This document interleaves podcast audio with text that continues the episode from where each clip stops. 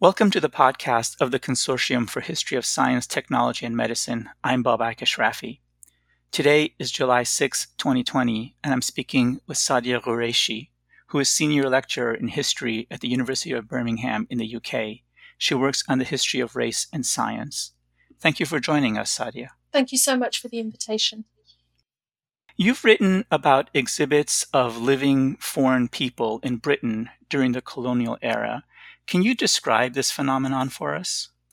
It's something that's quite shocking to modern ears, but it's something that's incredibly common, especially in the 19th and right through to the middle of the 20th century. So, in the 19th century, foreign peoples are effectively imported to perform in galleries, theatres, and world fairs as so called living curiosities. And these shows consist of foreign peoples performing songs, dances, other ceremonies, or rites of passage that are said to be representative of the origin or their homeland. So they might be, for instance, marriage ceremonies or even like eating breakfast on stage, those kinds of things.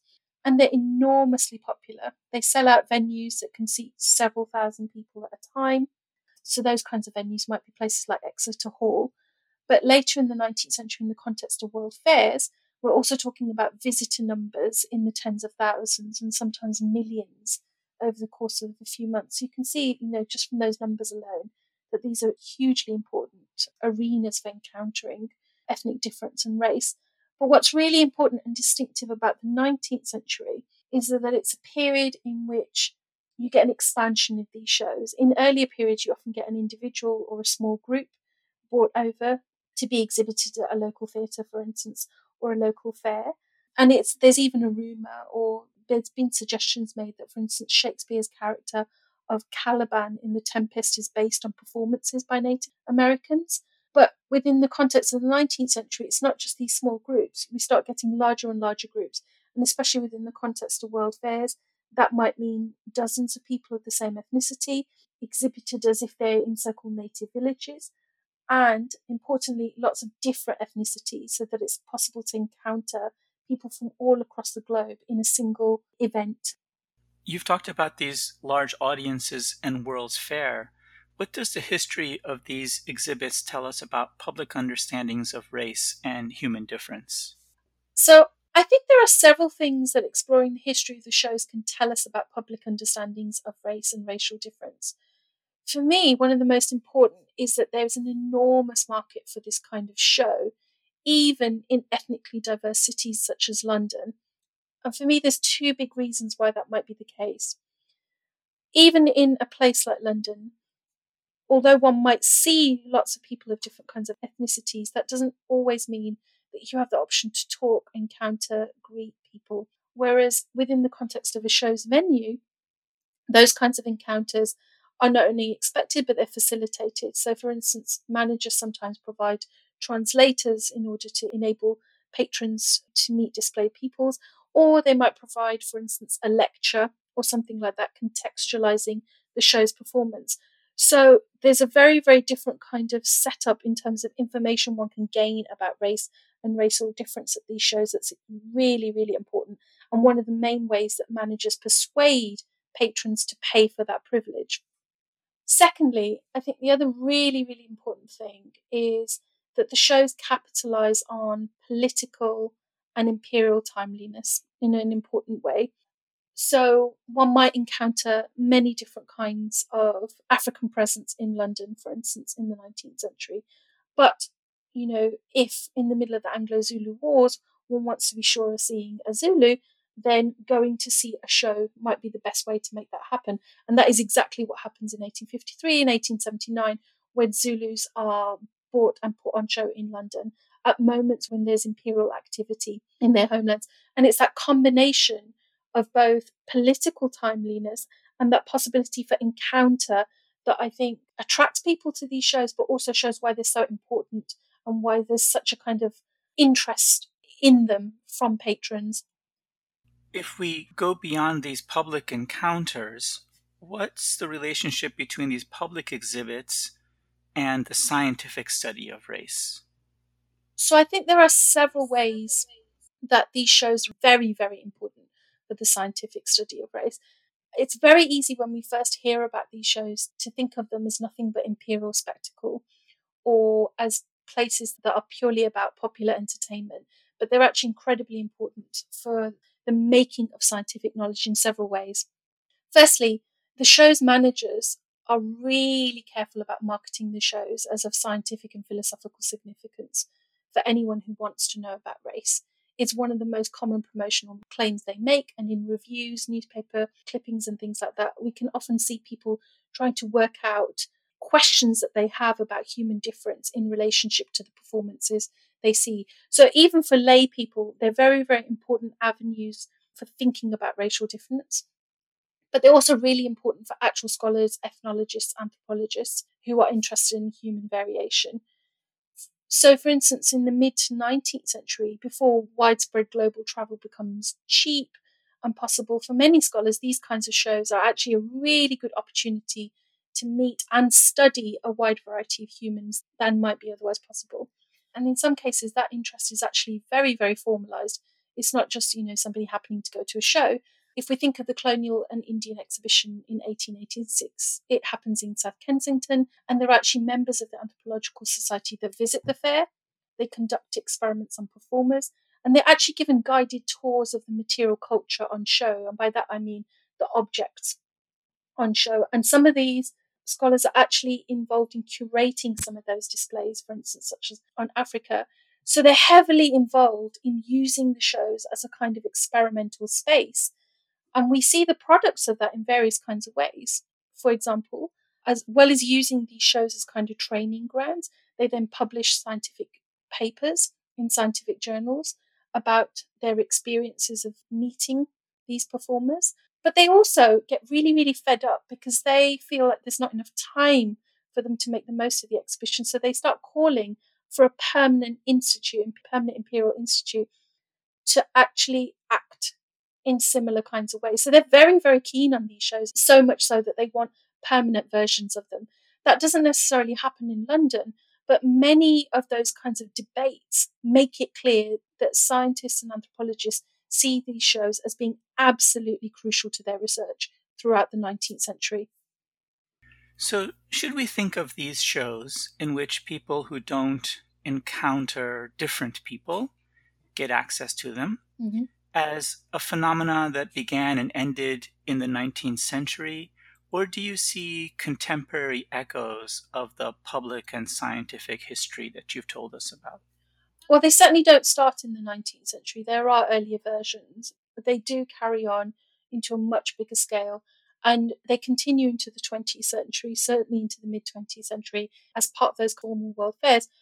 Um, I think there are ways in which, if we look that racial difference is still commercialized and displayed for profit in many different ways. So, if we wanted, we could find situations where we might say that there are resonances. And some of the best examples I can think of are the ways in which certain kinds of folk shows work. For example, several years ago, I was conducting research in Australia and I was in Sydney. And on one occasion, I took a day trip to the Blue Mountains just outside Sydney, which are absolutely stunning. And as part of that day trip, the coach took us to a venue where there were performances by local Aboriginal peoples.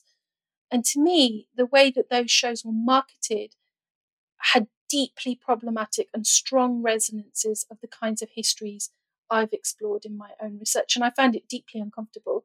So I tried to speak to the performers and ask them a little bit about what was going on, but they were reluctant to speak to me but I found the resonances so uncomfortable that I didn't actually want to go in and see the show.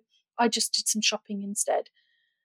And so I think there are those important kinds of connections. But I don't want to give the impression that such shows are automatically in the same kind of category as what's happening in the 19th century. For instance, in the kinds of shows that I've worked on, it's very, very rare that performers have much of a say in how they're exhibited. It's also unclear, although they often sign contracts, what those contracts might mean, whether that can possibly be considered informed consent or not, for instance. And occasionally, foreign peoples do act as their own managers or managers of other troupes, but that's also exceptionally rare. Whereas in these modern shows, there's a much greater possibility that performers are doing things of their own volition in less coercive circumstances and potentially doing this as a form of education that they want to commit to. So, although there might be resonances, I wouldn't want to claim that they were exactly the same. But I think what is important is how much interest there is in these histories and how much better known they're becoming.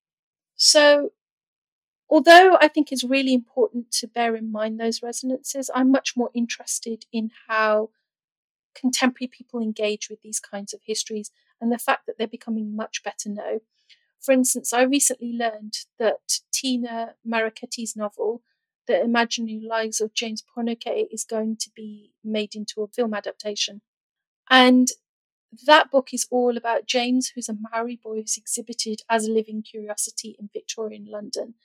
And I think that will be a fascinating project, partly because of what it means to adapt that kind of novel, but also because there are many Indigenous performers and advisors interested in the project.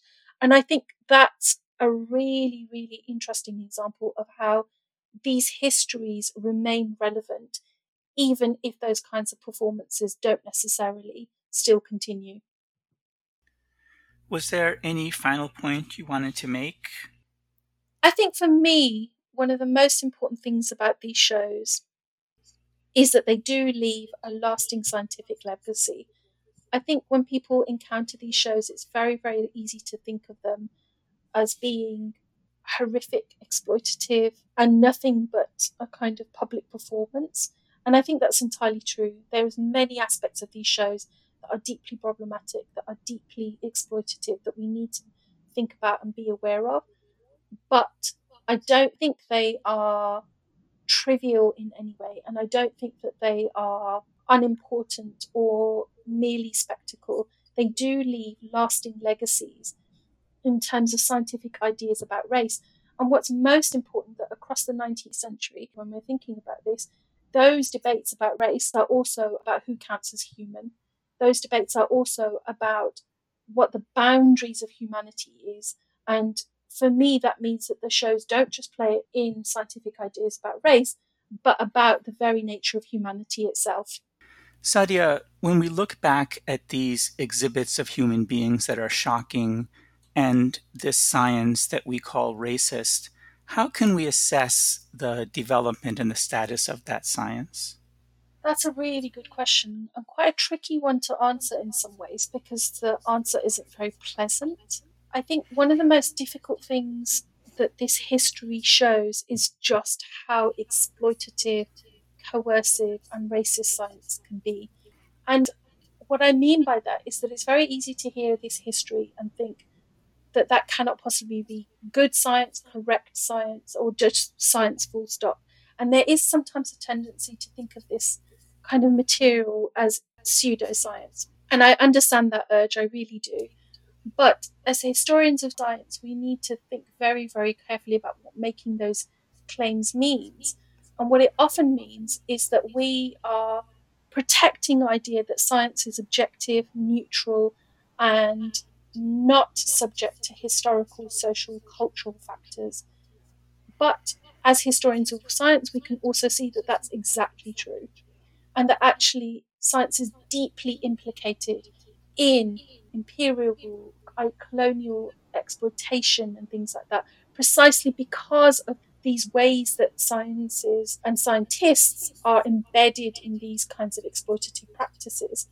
So, as tricky and as difficult as it is, I think if we start thinking of this as science, as actually an accurate way of thinking about the full range of the ways in which scientific knowledge has been made, I think we get to much fuller and more historically nuanced appreciation of what science has been and how it has exploited various kinds of human beings in the making of our contemporary knowledge. And that's why it's so important that these performers are being used to work out what the very limits of being human means, because that's the very, very nature of racist science itself. And I think that's a much, much more difficult history to accept and learn about. But I think it's much, much more accurate and it gets to the heart of why both these histories and history of science more broadly is such an important way to think about the world. Great. Thank you very much, Sadia, for sharing your work and your perspectives with us. My absolute pleasure. Thank you for the invitation.